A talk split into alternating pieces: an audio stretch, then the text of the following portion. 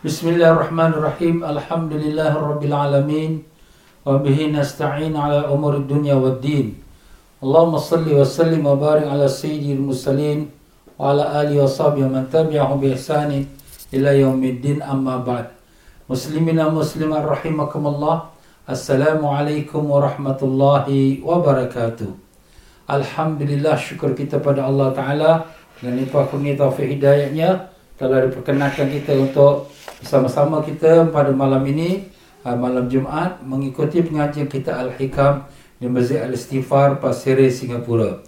Ya seperti biasa kita mulakan dengan kita beristighfar mohon ampun kepada Allah dan juga kita mengingati kembali akan kalimat tauhid tiada Tuhan melainkan Allah dan kita mengingati akan nama Allah. Khusyukkan hati kita, lupakan selangitan dunia kita, tutup mata zahir kita dan buka mata hati kita. بسم الله الرحمن الرحيم لحضرة النبي سيدنا محمد صلى الله عليه وسلم آل الأطهار أصحاب الأبرار أجمعين إلى حضرة سلطان أولياء الصالحين سيد الشيخ عبد القادر الجيلاني قدس الله سر العزيز وأمدنا الله بإمدادي وأنسنا ببركاتي ونفعنا ببركاتي وإلى أهل سلسلة طريقة القادرية وخصوصا شيخنا مرشدنا رابطنا السنافي بن مسلم عبد القادر مسور بن قادر جل البغدادي شهد الله ولهم الفاتحة. أعوذ بالله من الشيطان الرجيم. بسم الله الرحمن الرحيم. الحمد لله رب العالمين. الرحمن الرحيم. مالك يوم الدين. إياك نعبد وإياك نستعين. اهدنا الصراط المستقيم. صراط الذين أنعمت عليهم غير المغضوب عليهم ولا الضالين. آمين. فقلت استغفروا ربكم إنه كان غفارا. أستغفر الله. أستغفر الله. أستغفر الله. أستغفر الله. أستغفر الله. أستغفر الله. أستغفر الله. أستغفر الله. أستغفر الله أستغفر الله أستغفر الله أستغفر الله أستغفر الله أستغفر الله أستغفر الله أستغفر الله أستغفر الله أستغفر الله أستغفر الله أستغفر الله أستغفر الله العظيم الذي لا إله إلا والحي القيوم وأتوب إليه. قال النبي صلى الله عليه وسلم جددوا إيمانكم بقول لا إله إلا الله لا إله إلا الله لا إله إلا الله لا إله إلا الله لا إله إلا الله. لا إله إلا الله. لا إله إلا الله. لا إله إلا الله. لا إله إلا الله. لا إله إلا الله. لا إله إلا الله. لا إله إلا الله. لا إله إلا الله. لا إله إلا الله.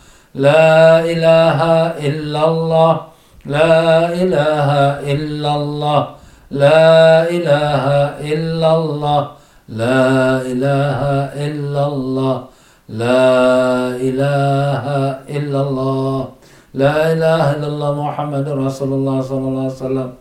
من قال بقلبي الله فناصره معين في الدرن هو الله. واغفر لنا يا الله.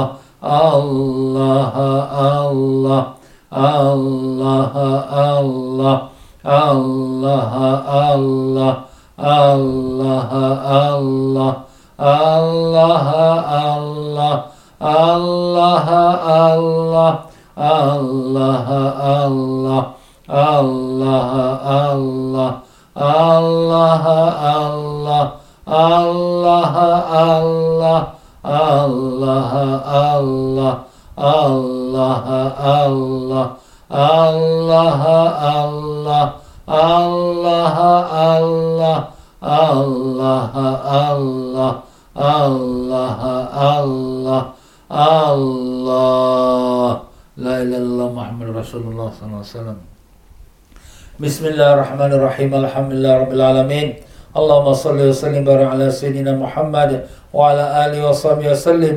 اللهم افتح علينا وعلى ذرياتنا فتوح العارفين اللهم علمنا ما ينفعنا وانفعنا بما علمتنا وزدنا علما. اللهم يا معلم إبراهيم علمنا يا مفهم سليمان فهمنا. سبحانك لا علم لنا إلا ما علمتنا إنك أنت العليم الحكيم. ولا حول ولا قوة إلا بالله العلي العظيم. إلهنا أنت مقصودنا ورضاك مطلوبنا. أعطنا محبتك معرفتك. وصلى الله على سيدنا محمد وعلى آله وصحبه وسلم. والحمد لله رب العالمين. مسلمين مسلم رحمكم الله الحمد لله الحمد لله شكر كتاب الله تعالى dengan limpah kurnia taufik hidayahnya telah dikurniakan kita kesempatan Untuk sama-sama mengikuti pengajian kita Al-Hikam Di Masjid Al-Istighfar Pasiris Singapura Pada malam Jumat yang penuh rahmat dan barakah ini Tuan-tuan dan puan-puan sekalian semua apa khabar? Alhamdulillah mudah-mudahan Allah panjangkan umur dalam sihat walafiat, ditanamkan iman dan taqwa, dibukakan pintu ma'rifat, dimatikan dalam iman dalam Islam dalam husnul khatimah dan ditemukan kita dengan Rasulullah sallallahu alaihi wasallam mendapat barakah dan syafaat baginda. Allahumma amin ya rabbal alamin.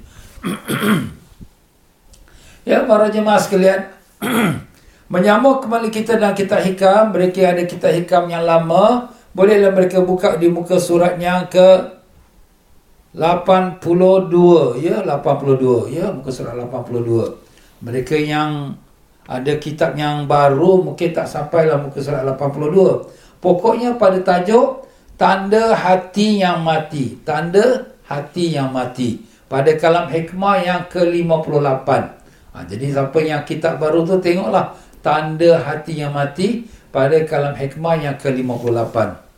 Ya muslimin dan muslimat rahimakumullah. Pelajaran kita yang lepas, kita telah dipesan oleh Tuan Guru kita Imam bin Atta'illah Skandari, jangan kita tinggalkan zikir. Walaupun kita zikir itu dalam keadaan lalai.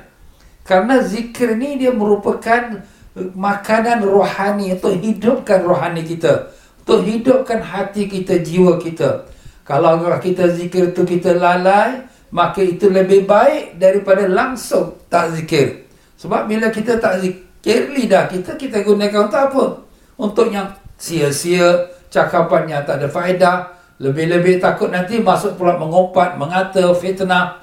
Kan lebih baik dia berzikir. Jadi dengan zikir itu, dapat hindarkan pasukan dosa-dosa itu. Dan insyaAllah mudah-mudahan walaupun sekarang dia lalai, tapi Allah Ta'ala bukakan hati dia. Dapat dia rasa khusyuk. Nanti dibukakan lagi hijab. Dapat dia merasakan kemanisan dalam dia berzikir. Buka lagi hijab. Semoga hati dia itu tenggelam dengan Allah Ta'ala. Mendapatkan marifatullah. Wa ma dhalika ala Allah aziz. Dan tidaklah yang demikian itu menjadi berat bagi Allah Ta'ala. Dia maha berkuasa. Tetapi awas. Kalau kita langsung tak ada zikir. Zikir zahir pun tak ada, hati pun tak zikir. Ini akan menjadikan hati kita punya hati ni tak ada makan. Rohani kita tak ada makanan. Bila tak ada makanan, mati. Maka inilah dia tajuk kita pada hari ini di mana Alimah bin Hatta al-Skandari rahimahullah ta'ala Semoga Allah SWT tinggikan darjatnya dan melimpahkan rahmat pada rohnya. Dan semoga Allah Ta'ala juga meninggikan darjat tuan penterjemah kitab ini. Ustaz Salim Baharasi. Dan ditinggi dan dikurniakan rahmat pada rohnya. Dan kepada kedua-dua guru kita itu kita hadiahkan suratul fatihah. A'udzubillahiminasyaitanirrajim. Bismillahirrahmanirrahim. الحمد لله رب العالمين الرحمن الرحيم مالك يوم الدين إياك نعبد وإياك نستعين صراط مستقيم صراط الذين أنعمت عليهم غير المغضوب عليهم ولا الضالين Maka berkata Alimah bin Atta'il Iskandari rahimahullah ta'ala wa nafa'an Allah bihi bikum fid darani amin min alamati mautil qalbi adamul huzni ala ma fataka minal, mu, minal muwafiqat wa tarkun nadami ala ma fa'altahu min wujudiz zallat artinya Sebahagian daripada tanda matinya hati iaitu jika tidak merasa sedih, tidak rasa susah hati kerana tertinggalnya suatu amal perbuatan kebaikan. Ha, jadi kalau sekiranya kita nak kenal lah hati kita tu mati, eh ustaz macam mana hati mati? bukan mati tu mati hati jantung yang berdenyut. Itu kalau mati mati badan kita. Tapi masuk hati ni sini ialah hati rohani kita. Ha, rohani pun ada hati. Jasmani ada hati rohani pun ada hati. Eh macam mana ustaz? Rohani mana mati. Ha, itulah Allah Taala mengatakan fa innaha la ta'mal absar walakin ta'mal qulubul latifis sudur. Bukanlah mata dia yang buta. Tapi mata hati yang dalam jantung dia. Yang dalam dada dia yang buta. Eh, dalam dada ni pun ada hati yang ada mata. Itulah mata rohani. Ha, hati yang dimaksud sini ialah rohani kita. Jadi kalau rohani kita mati, mati tu dari segi arti kata taklah dia tu mendapat petunjuk dari Allah, tak dapat hidayah pada Allah. Tandanya ialah bahawa dia tak ada rasa sedih pun, tak ada susah hati pun kalau dia tertinggal sesuatu kewajipan. Dia tertinggal sembahyang subuh, tak kisah. Dia tertinggal sembahyang zuhur, tak apa, nanti balik aku qada aja. Ha, tak ada rasa apa. Dan begitu juga kalau dia tertinggal sembahyang tahajud, okeylah, tak apalah. Bukan selalu aku tinggalkan. Dia tak rasa berat. Ha, makna di sini, hati dia tak ada sensitivity. Tertinggal amal-amal yang soleh, dia tak ada rasa pun sikit pun rasa kesusahan, sedih, sayu, tak ada. Ha, itu tanda-tanda hati mati. Ha, kita boleh cek juga ni. Ya, Allah macam mana aku ni? Aku sembahyang subuh tadi pun lambat tapi tak rasa apa-apa pun. Ha, kita tengok hati kita. Kalau hati kita tak ada rasa apa dengan kita, tertinggal yang wajib, yang sunat, yang disuruh oleh Allah dan Rasul, itu tanda hati kita mati. Yang pertama. Yang kedua, juga tidak menyesal jika terjadi per, berbuat sesuatu pelanggaran dosa. Tak menyesal.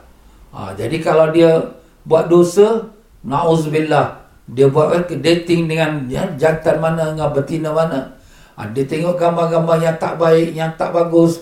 Dan bercerita hal orang buat fitnah, mengumpat. Dia tahu yang dia buat salah tu. Tapi tak ada rasa menyesal lah. Kenapalah aku pergi cakap macam ni petang orang. Kenapalah aku pergi mengumpat orang. Tak ada, tak ada, tak rasa. Jadi dia tinggalkan yang ibadat, dia tak rasa sedih. Dia buat yang jahat, yang maksiat, dia tak rasa menyesal. Tak rasa diri bersalah. Nah, ini semua kira sebagai tanda hati yang mati.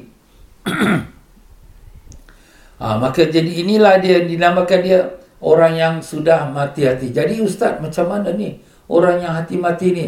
Ha, sebab itulah dalam sebuah hadis Nabi sallallahu alaihi wasallam bersabda, "Man sarratu hasanatu wa sa'atu sayyi'atu sayyi'atuhu fa huwa mu'min." Ya. Siapa yang merasa senang, yang gembira oleh amal kebaikannya, dan merasa sedih, merasa menyesal atas perbuatan dosa-dosanya, maka ia adalah seorang orang mukmin. Itu dia tanda mukmin. Jadi dia kalau sekira dia rasa suka, gembira, dapat dia buat sedekah, dapat dia sembahyang tahajud, dapat baca Quran, Alhamdulillah, syukur. Ha, dia gembira. Ha, dan dia sedih pula kalau dia tertinggal sembahyang tahajud, dia tertinggal perkara zikir-zikir yang dia buat, tertinggal hari ini tak dapat baca Quran, ataupun dia terlaku berbuat kedosa perkara yang maksiat mata dia memandang kepada aurat-aurat yang tak boleh dipandang dan mata dia melihat gambar-gambar yang tak boleh dilihat. Dan begitulah seterusnya. Astagfirullah dia menyesal dia. Ha, itu Nabi kata itu tanda orang itu orang yang beriman. Ha, nampak? Jadi kita boleh ceklah diri kita. Kita buat dosa ada rasa sedih tak? Ada rasa menyesal tak? Ada rasa marah tak diri kita? Kita ada tertinggal amalan soleh, ada tak kita rasa sedih kerana tak dapat kita kerjakan amalan soleh? Kalau tak ada rasa lah, na'udzubillah, itulah tanda hatinya sudah ma mati. Ya? Ha, maka dalam kitab, iaitu kitab iaitu Iqazul Himam, yang disyarahkan oleh Imam Ibn Ajibah, ni masyarah kitab hikam ini, dia mengatakan bahawa hati itu mati itu ada sebab. Ada tiga sebab. Ha, tiga sebab tu apa dia pertama? Hubbud dunia, cinta pada dunia. Bila cinta dunia dah penuh dalam hati dia, maka hati tu mati. Cinta dunia tu macam mana Ustaz? Cinta dunia, kejar untuk dapat kelebihan, dapat gajinya lebih, dapat nama, dapat pangkat, dapat kedudukan, dapat sanjungan, dapat pujian. Pokoknya semua keduniaan.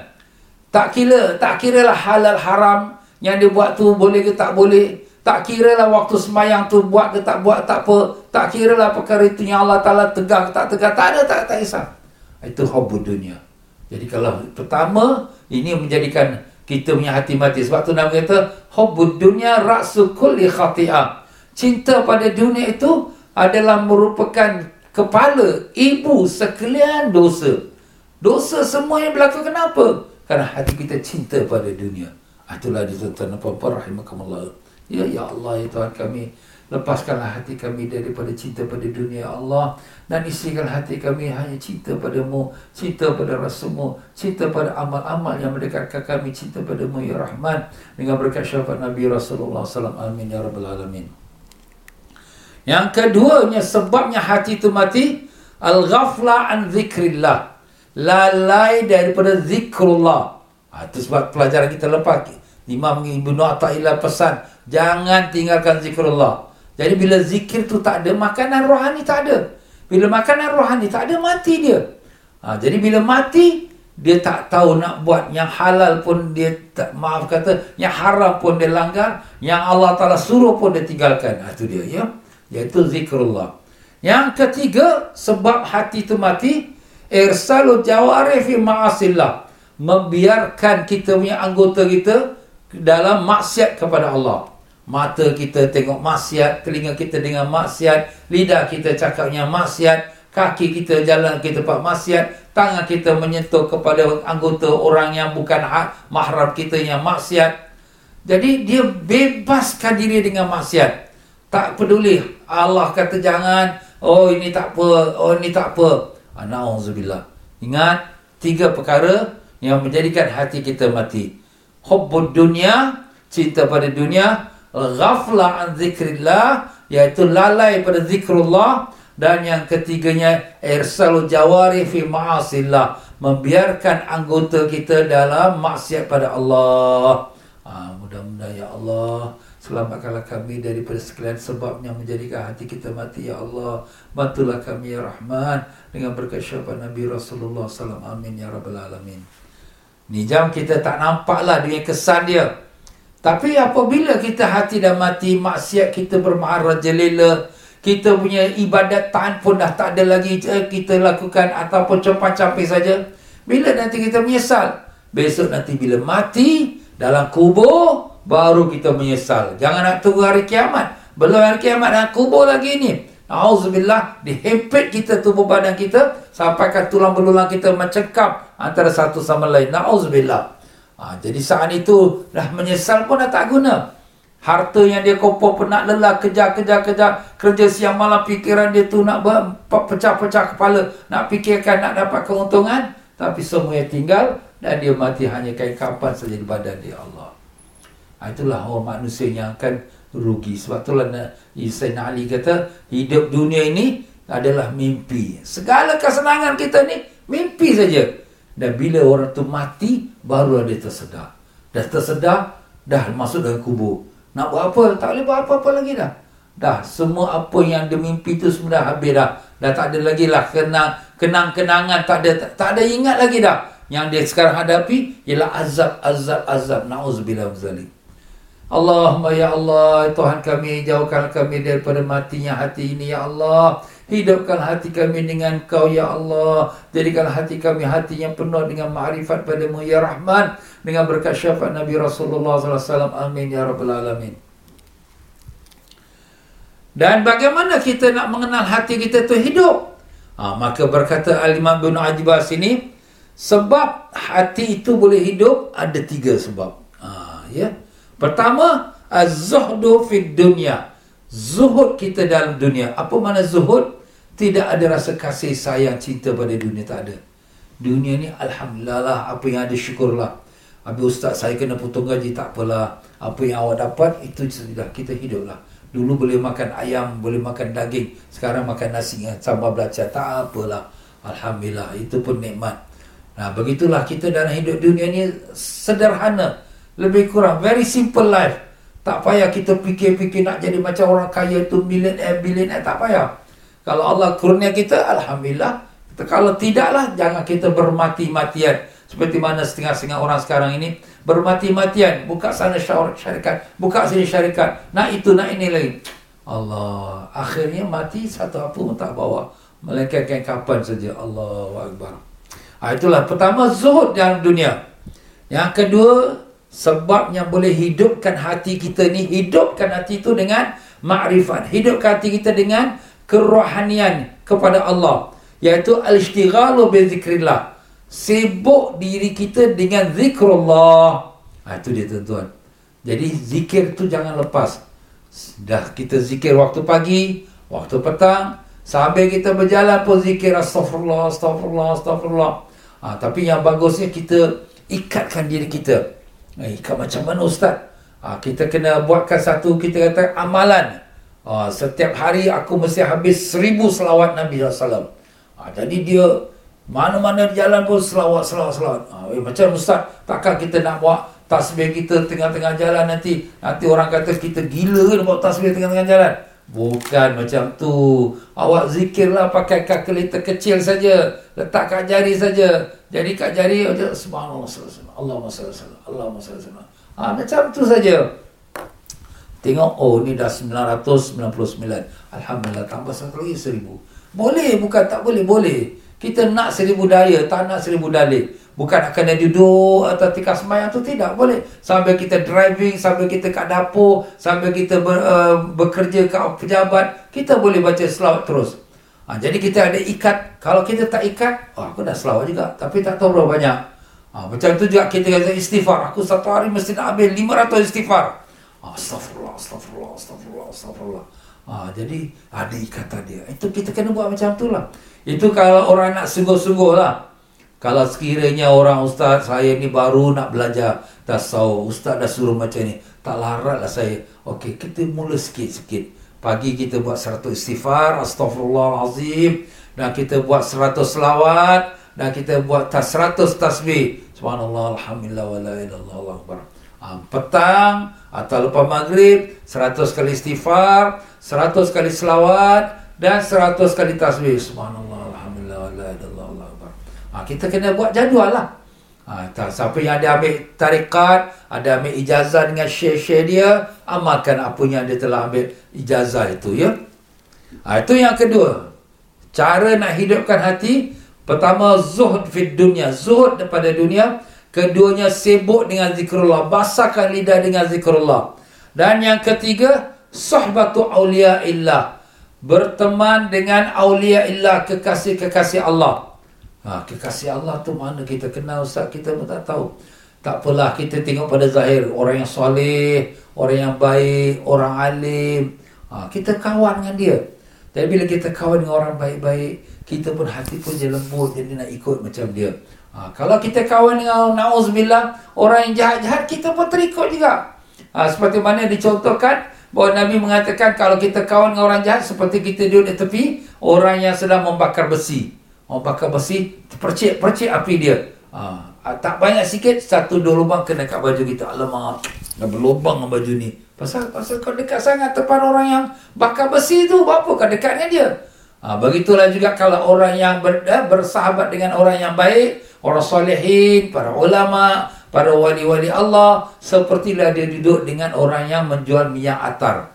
Minyak atar wangi. Kita duduk sebelah dia. Kita tak pakai minyak atar. Orang kata, eh wangi apa? Kau pakai minyak atar? Ya, aku tak pakai minyak atar. Tapi kerana duduk sebelah kawan yang jual minyak atar, mahu wangi dia pergi pada kita. Itulah ibarat tuan-tuan dan puan ya. Jadi kita nak kawan pun kita pilih lah.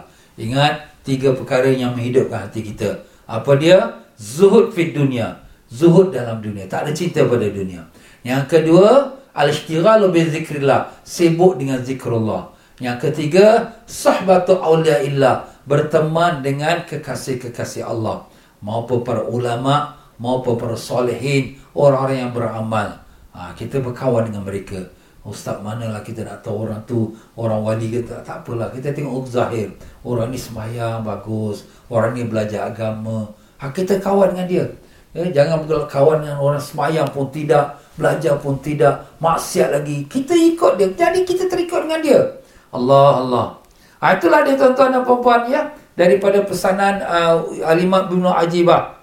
Ha, sebab itulah di sini uh, Abdullah bin Mas'ud radhiyallahu berkata, ketika kami dalam majlis Rasulullah sallallahu alaihi wasallam, tiba-tiba datang seorang turun dari kenderaannya dan mendekat kepada Nabi sallallahu alaihi wasallam dan berkata, "Ya Rasulullah, saya telah melelahkan kenderaanku." Melelahkan mana dah penatkan kenderaanku. Dia naik kuda lah tu. Selama sembilan hari. Oh, sembilan hari naik kuda terus datang. Mana tempat dia jauh dari Madinah ni. Maka saya jalankan terus menerus selama enam hari. Maknanya kuda saya ni dah lelah, dah penat dah. Dah sembilan hari berjalan. Kemudian saya melelahkan kenderaannya sembilan hari. Maka saya jalankan terus menerus selama enam hari. Dia jalan pula. Dan Kuda dah tak boleh larat nak jalan, dia jalan pula berjalan kaki, tarik kuda dia 6 hari. Dah berapa hari? 6 campur 9 dan 15 hari. 2 minggu. Ha, maka saya jalankan terus menerus dah selama 6 hari. Tidak tidur di waktu malam dan puasa pada siang hari. Wah, dia ni betul-betul lah sungguh-sungguh dia. Malam tak tidur. Kenapa tak tidur? Ah, kerana dia berjalan ataupun dia semayang. Dan siang hari, siang hari dia puasa pula. Masya Allah. Dia musafir ni. Daripada luar kota Madinah. Jauh ni. Datangnya tu. Nak pergi jumpa Nabi SAW. Hingga lelah benar kenderaanku ini. Sehingga kenderaan aku ni dah tak larat dah. Keperluannya hanya untuk menanyakan kepadamu dua masalah. Jadi aku datang jauh ni dengan penat lelah ni. Dengan kuda aku pun dah tak larat dah. Maka aku datang ni kerana nak tanya dua masalah saja. Masya Allah. Ini semangat belajar ni tuan-tuan. Yang ada pada sahabat-sahabat Nabi ni. Kita pun tak dapat nak ikuti. Oh, jauh. Kita jangan cakap nak dua minggu nak pergi cari Tok Guru. Rumah kita nak pergi masjid pun kita tak larat. Alah, tak apalah. Hari, hari ni aku ponting. Minggu depan aku datang lah. Padahal ustaz tu datang mengajar jauh-jauh penat lah. Murid ni pula ambil ringan tak apalah. Ha, hari ni hujan gerimis. Ah, hujan gerimis tak payahlah pergi ustaz pun tahu ada hujan. Oh, kau kalau hujan lebat pun kau pergi kerja eh. Ini nak pergi belajar agama, gerimis saja dah tak larat. Ada pening kepala sikit uh, tak jadi ah. Oh, kau kalau mabuk kepala pun pergi kerja. Ini pening kepala sikit saja dah tak jadi. Maka penandol telan jalan pergi. Maaf tuan-tuan ya. Tapi itulah kadang-kadang zaman sekarang ni. Orang tak menghargai ilmu. Nah, sekarang jangan kita nak pergi tempat rumah ustaz ke, nak pergi ke masjid ke. Sekarang kita di rumah ni. Ustaz datang online pula kat rumah kita. Ha? Online lagi. Alah sibuk ah. Alah penat nak alah mengantuk. Ya Allah. Dah lah tak pergi masjid. Nak pergi belajar pun tidak. Sekarang ustaz datang ke rumah online pun tak buka juga. Tapi yang lain dia buka. Buka Facebook lain-lain. Buat cerita-cerita yang wain-wain gambar dia tengok. Sibuk. Ha ha ha, ha tengok orang. Tapi yang ustaz mengajar dia tak buka. Kenapa? Ha, inilah akibatnya zaman sekarang ni. Orang hati dah keras. Ibarat kata maulah macam kita sebut yang kita sedang belajar ni. Hati sudah keras. Sudah mati dah. Ha. Jadi sahabat Nabi ini pula Masya Allah. Datangnya dari jauh tak tahu di mana rumah dia. Kampung dia. Dah dua minggu di jalan padang pasir ni. Tiap-tiap malam tak tidur, siang hari dia puasa. Nak datang jumpa Nabi, nak tanya dua masalah. Masya Allah. Punya sungguh-sungguh dia. Jadi nak tanya Nabi dua masalah saja. Datang macam tu jauh, tanya dua masalah saja. Ha, tapi bagi dia ni dua masalah besar ni. Jadi, ya, dua masalah yang telah merisaukan hatiku hingga tidak dapat tidur. Sampai tak dapat tidur. Ha, dua masalah ni. Apa dua masalah tu? Lalu ditanya oleh Nabi sallallahu alaihi wasallam, "Siapakah kau? Kau ni siapa?" Nabi pun tak kenal dia. Jawabnya Zaidul Khair. Zaid Al-Khair. Khair tu baiklah. Baguslah nama dia pun bagus. Zaid yang khair yang baik. Berkata Nabi, engkau Zaidul Khair? Tanyakanlah kemungkinan sesuatu yang sukar itu aku sudah pernah ditanya. Tanyalah, wahai Zaidul Khair, apa kau nak tanya? Mungkin ada sesuatu yang sudah pernah aku ditanya dan aku dah jawab. Berkata Zaid, saya akan bertanya kepadamu, Ya Rasulullah, tandanya orang yang disukai oleh Allah dan yang tidak disukai oleh Allah. Tanda. Tanda orang yang Allah suka dan tanda orang yang Allah tak suka. Yang Allah tak suka tu Allah murka lah. Jadi apa tanda?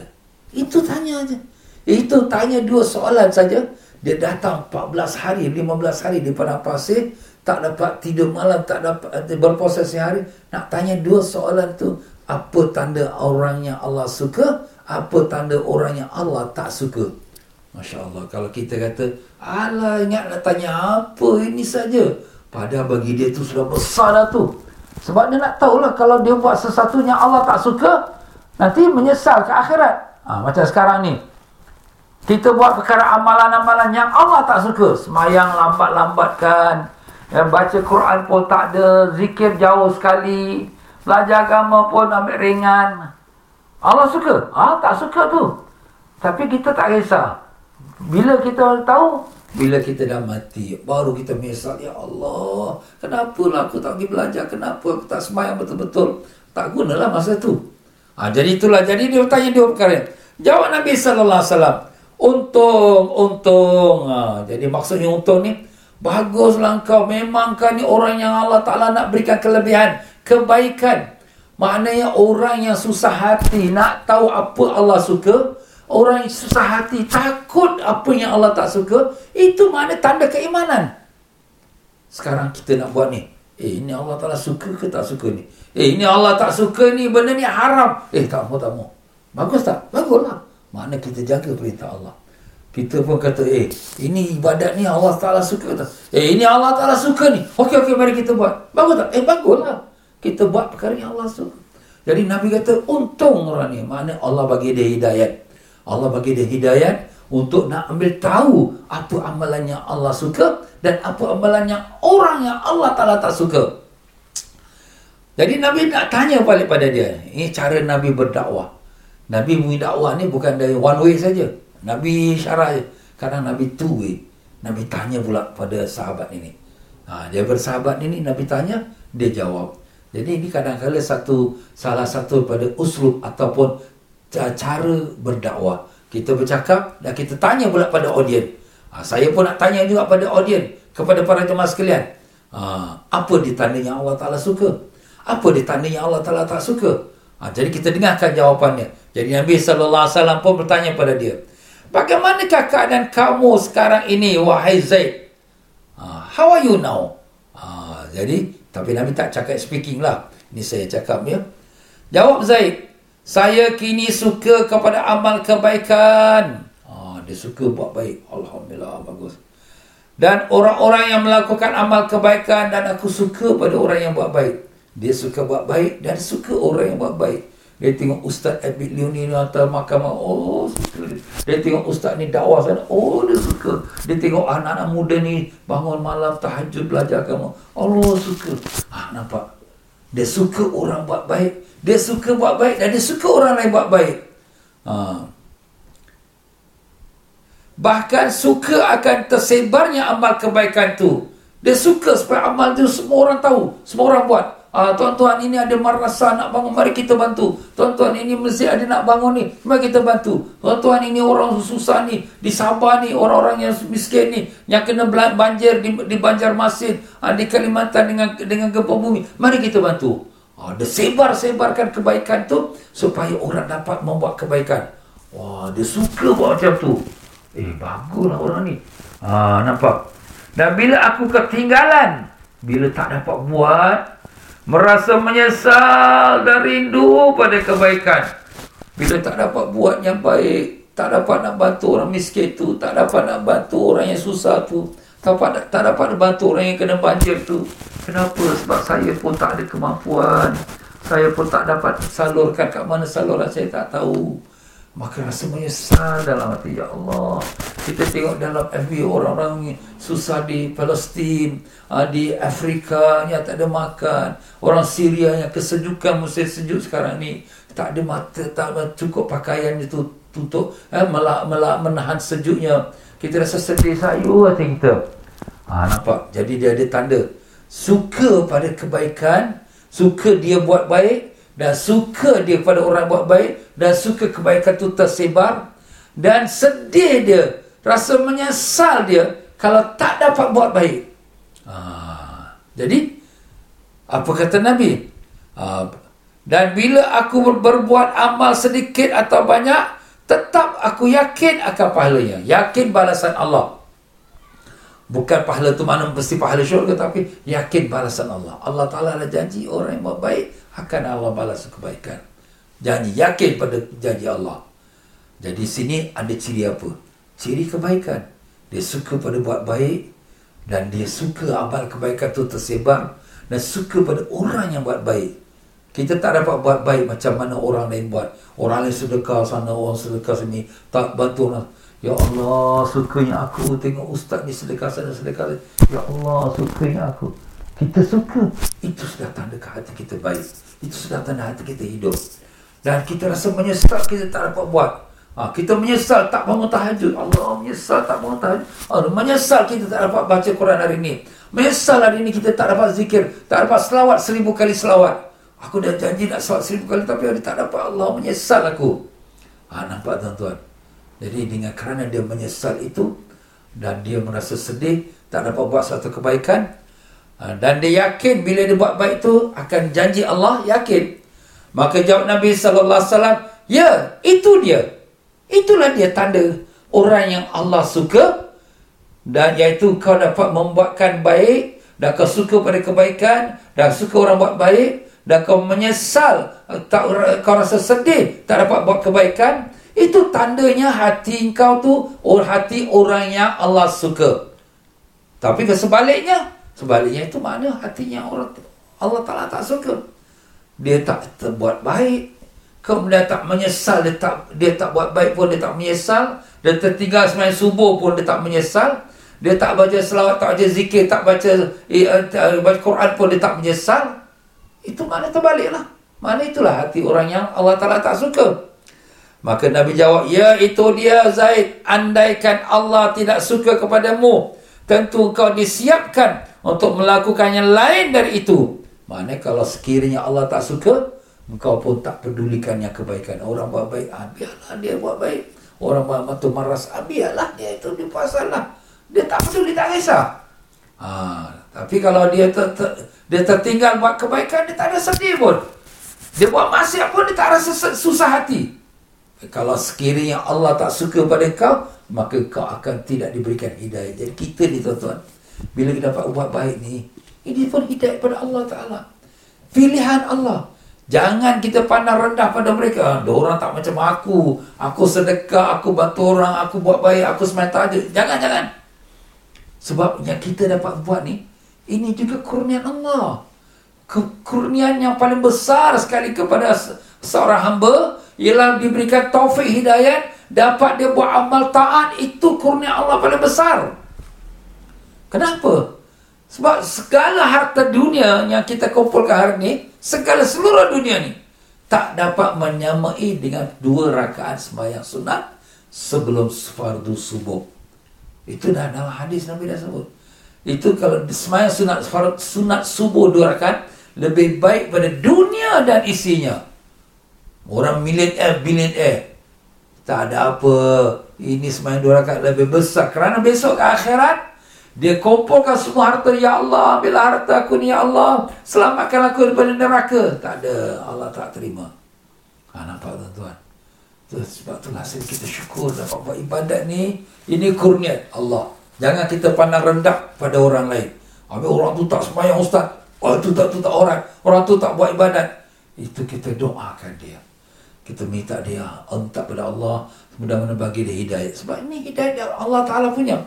Eh, inna, inna, innaka la tahdi man ahbabta. Walakin Allah yahdi man yashab. Engkau tak beri hidayah pada siapa yang kau nak. Tapi Allah beri hidayah pada siapa yang dia nak. Itu Allah yang punya. Begitulah Kata Nabi, ya itu dia Merandaikan Allah tidak suka padamu Tentu kau disiapkan untuk melakukan yang lain dari itu Dan tidak peduli di jurang yang mana engkau akan binasa Na'uzubillah Orang yang Allah Ta'ala tak suka Allah tak pilih dia untuk bagi hidayah Allah biarkan dia Dia buat maksiat Dia minum arak, berjudi, zina Ikut suka nafsu dia Kita pun kata, eh ustaz orang-orang ni senang hidup dia ya. Dia nak buat apa, nak makan apa, nak minum apa dengan jantan dan betina. Happy orang. Ya, happy. Tapi, ke mana akhirnya? Na'udzubillah, kan neraka. Ini jam dunia dia happy tu berapa lama? Tak sampai 100 tahun pun. Kalau umur dia sekarang 40 tahun, hidup lagi 20 tahun, kalau panjang umur, mati habis. Habis 20, dalam 20 tahun saja. Besok dah mati, na'udzubillah, neraka yang menantikan dia.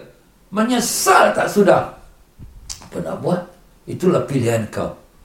Sebab itulah sini kita janganlah jadi orang-orang yang tersedemikian.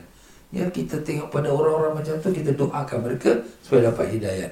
Allah tak pedulilah kat mana kau nak masuk dalam jurang neraka mana kau punya pasal lah. Ha, itulah akibatnya orang yang Allah tak berikan hidayat. Yang tak mempedulikan hukum Allah, yang tak pedulikan haram halal Allah, maka Allah pun tak pedulikan dia. Ha, sekarang kalau kita lihat sekarang ni, Manusia dah keterlaluan dengan kemajuannya, dengan dia punya kecanggihannya, dengan dunia dia. Ha? Kema- kekayaan melimpah-limpah. Um, makes millions of money, billion of dollars. Syarikat sana, syarikat sini, syarikat penerbangan. Negara itu, negara ini, hotel-hotel. Semua membuat billions of dollars. Sekali Allah Ta'ala kata, ha, ambilkan COVID. Habis semua stop. Habis semua penerbangan stop. Habis semua pekerjaan-pekerjaan stop. Habis hotel-hotel semua kosong. Allah boleh buat. Ha, Allah tak peduli kau nak binasa ke, kau nak bankrupt ke, kau nak muflis ke, kau yang pasal lah. Dah Allah Ta'ala punya perintah pun kau tak jaga. Surat Allah pun kau tak peduli. Habis Allah nak peduli kau. Pergilah kau punya pasal lah. Na'udzubillah.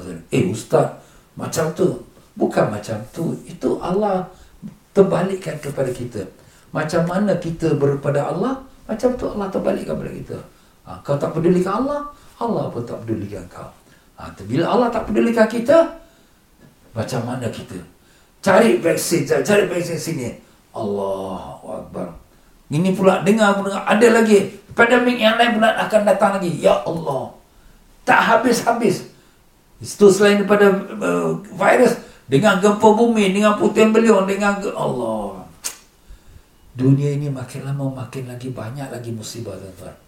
Jangan kita ingat ni musibah dia akan habis gitu saja tidak. Dia akan bertambah bertambah bertambah. Kenapa? Sebab dunia ini sudah makin lama makin uzur, makin uzur, makin uzur. Macam orang orang tua makin tua makin sihat. Makin tua makin uzur, makin uzur. Sampai akhirnya terus jatuh pingsan, terus meninggal. Macam tu akhir dunia ini terus kiamat. Sebab dia akan pergi kepada kebinasaan yang total. Kebinasaan yang hancur seluruhnya. Seluruhnya. Rumah bangunan yang skyscrapers, yang kapal terbang, yang jet, semuanya. Semuanya akan hancur binasa. Yang bermegah dengan bala tenteranya, dengan dia punya askar-askarnya, dengan air, dengan penerbangan apa-apalah. Semuanya akan binasa. Tak ada satu pun yang dapat melawan kehendak Allah Ta'ala. Allah kata letak kau lah kau punya pasal lah. Na'udzubillah zalik. Kita pun tak minta macam tu tuan-tuan. Tapi inilah balasan Allah kepada orang yang lalai. Allah Ta'ala kata apa?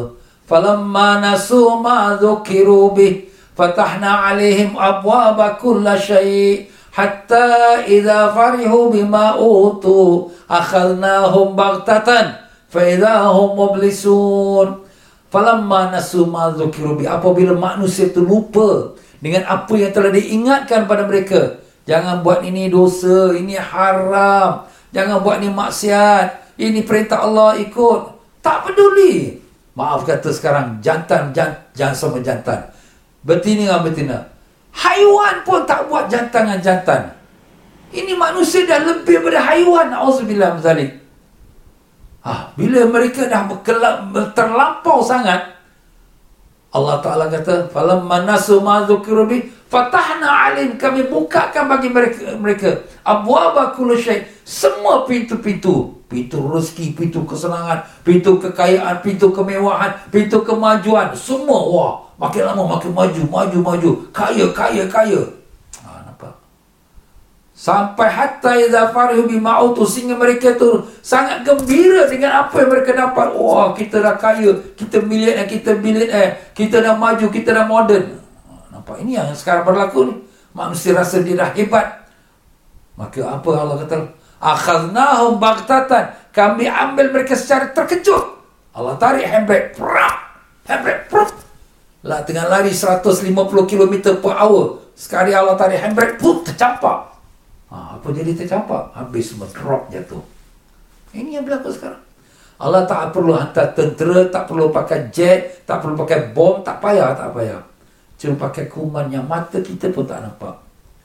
Walaupun kuman ni orang kata teori itulah teori, ini orang ni buat orang, itu di pasal lah. Tapi hukumnya ialah dia datang dengan takdir Allah. Ha, dan sekarang kita tengok semua perniagaan stop, ekonomi stop, ha, semua penerbang-penerbangan stop, ha, semua hotel-hotel besar-besar semua kosong. Dah tak ada lagi kasino-kasino semua tak ada lagi. Ha, night club, night club semua dah tak ada lagi. Alhamdulillah kan bagus. Allah tarik break. Fa'idahum mublisun. Mereka pun menyesal. Tapi menyesal dah tak guna lagi. Itulah dia tuan-tuan. Ya, Na'udzubillah. Ya Allah, ya Tuhan kami. Kami mengaku kami banyak dosa. Kami tahu kerana dosa-dosa kami inilah. Engkau telah menurunkan penyakit COVID-19, Ya Allah. Kami bertobat kepadamu dari segala dosa-dosa kami, Ya Allah. Ampunkanlah kami, Ya Allah. Kalau kau tak ampunkan kami, siapa lagi yang akan ampunkan kami? Ya Allah, terimalah amalan kami, Ya Allah. Maafkanlah kami, pimpinlah kami untuk jadi hamba yang kau ridai. Bukakanlah mata hati kami untuk kami benar-benar insaf. Perbaikilah diri kami, kami nak jadi hamba yang taat padamu, Ya Allah. Kami tak menjadi hamba dunia, kami tak menjadi hamba manusia. Bantulah kami dapat kami bangun tahajud setiap malam. Bantulah kami dapat baca Quran setiap hari. Bantulah kami dapat mengerjakan amal-amal kebajikan, bersedekah, berkhairan. Bantulah kami dalam menjalankan hidup hari-hari kami Mudah kurniakan rezeki yang halal lagi diberkati. Berikanlah kami sihat walafiat. Sembuhkanlah penyakit-penyakit kami dan saudara-saudara kami yang sedang sakit. Ya Allah. Ya Allah. Ya Tuhan kami semua kami yang punya hajat. Kabulkanlah semua hajat-hajat kami. Ya Rahman. Rabbana. Ya Rabbana. Atina fi dunia hasanah. Fil akhirati hasanah. Wa qina azab nar. Wa sallallahu ala sayyidina Muhammad. Wa ala alihi wa sallam. Alhamdulillah Rabbil Alamin.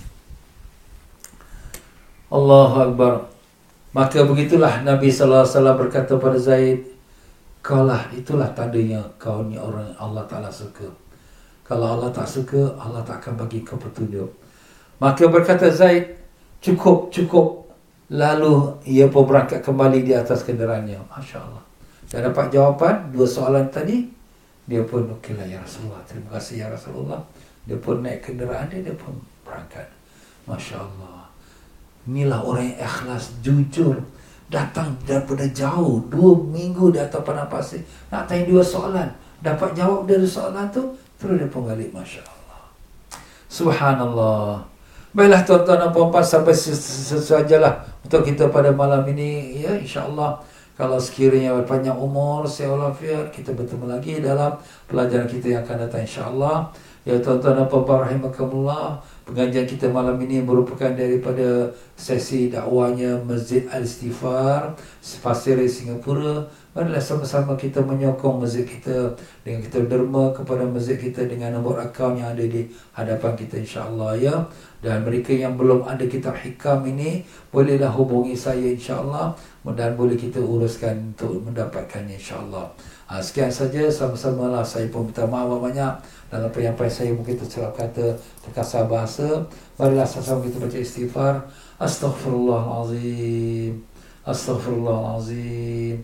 Astaghfirullahalazim. Subhanakallahumma bihamdika. Asyhadu an la ilaha illa anta. Astaghfiruka wa atubu ilaik. Ya tuan-tuan dan puan-puan rahimakumullah pada 20 Jamadil akhir ini adalah merupakan hari kelahirannya Sayyidatina Fatimah Az-Zahra Sayyidatina Fatimah Zahra adalah putri Nabi Rasulullah sallallahu alaihi wasallam pada 20 hari bulan iaitu 20 hari Jamadil Akhir. Ya jadi tuan-tuan dan puan-puan ya, hari ini kita dah 22 Jamadil Akhir.